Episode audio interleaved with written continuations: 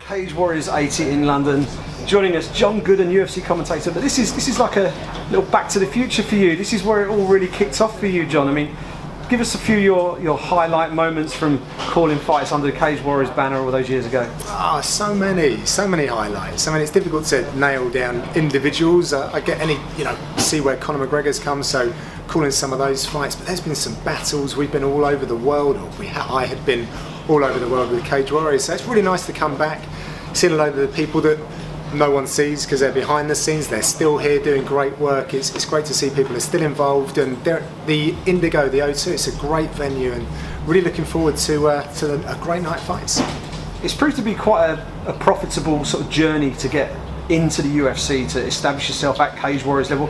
Not just as a fighter, as a commentator it's well for you as well. But uh, how rewarding is it for you to have made that transition and obviously seen a load of fighters who you've called their fights at this level now applying their trade at the highest level in the UFC? It's incredible, right? Because I, I, was the only guy in, who was doing this kind of work in Europe, so it was right place, right time, really. But Cage Warriors gave me that, the repetitions, and uh, calling fights with guys and girls that were at a really, really great level. Uh, so, so it really was where I cut my teeth, and now I'm, I'm still I'm still riding that wave because you're seeing fighters coming from Cage Warriors in the local scene that I'd called fights on way back when, so I'm semi prepared already. So the London show, which is coming up soon, yeah, these these are these are cats that I've been seeing on the scene for a long, long time. And one of the big shows, it might even have been your last one under the Cage Warriors banner, was uh, in the Helix in Dublin. Conor McGregor winning that second Cage Warriors World Title against Ivan Buchinger raucous scenes, an amazing night. Give us a few of your memories of that event, and obviously, of, and, and also, sorry, of, of your memories in Dublin itself as a fight city and the the, uh, the famous Irish fight fans over there. Yeah, well, I, I think my first taste was was the Helix actually when Conor won his first world title. Um, I got injured. Uh, Conor kneed me in the face. Uh, stayed here to live to tell the tale. He he jumped the fence. His fans were going absolutely bonkers. And I think if he didn't go out, they were coming in. Uh, so, so strategically, he did the right thing, although he sort of ran through me uh, to get to them. Uh, but Josh and I were covered in beer, and it, it, was just this melee of craziness. And so that was that was really cool, um, sort of, because I can say I've taken a knee from Conor McGregor, um, which he apologised for as well. Uh, yeah, so, so they were good. The Helix was a an interesting venue.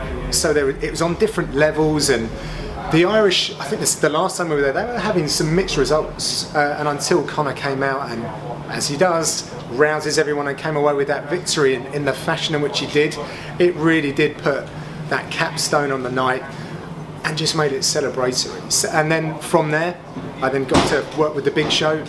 I've been over to Dublin twice, but that for the first time in 2014, McGregor Brandao that still, I mean, it's it's it's going to be difficult to top that. The fans were so good. The Irish, unlike perhaps some of the other fight cards that I'd done in Ireland, they won 100%. They they won, they won, they won, and the crowd loved it. Got behind every single one, and, and it was just again just this big celebration. It was just yeah, going back there, it was it was an, a sensory overload, and, and it, I'm going to take that to the grave. And as a proud Brit, as I know you are, you must be very proud to know that UFC coming back here to London. Um, tell us about your your sort of highlight matches that you're looking to uh, pick out from that fight card. We've got the main event, Jimmy Manuwa versus Corey Anderson. We've got a lot of British talent on that card, however. I mean, who, who should the fans be taking a, a, a, particularly close look out for on, on fight night? The fans should be looking at everyone. Um, they're, the, they're the future stars of tomorrow, right? And I was actually just talking to um, to Brad uh, Wheeler, who's who's on this card right now. He's a young guy, he's co-main, and we were going through some of the people he's been at TriStar with. I mean, Arnold Allen's on the card, Joe Duffy's on the card. It's super exciting. I mean, Arnold Allen, Makwan, Amirkhani opening up is just. I mean, there's so many things to talk about there. These these kids have been away for a minute. They're back now. Let's see what they got. They're going to be they're going to be very different. Both have changed a lot of things. I'm very excited about that.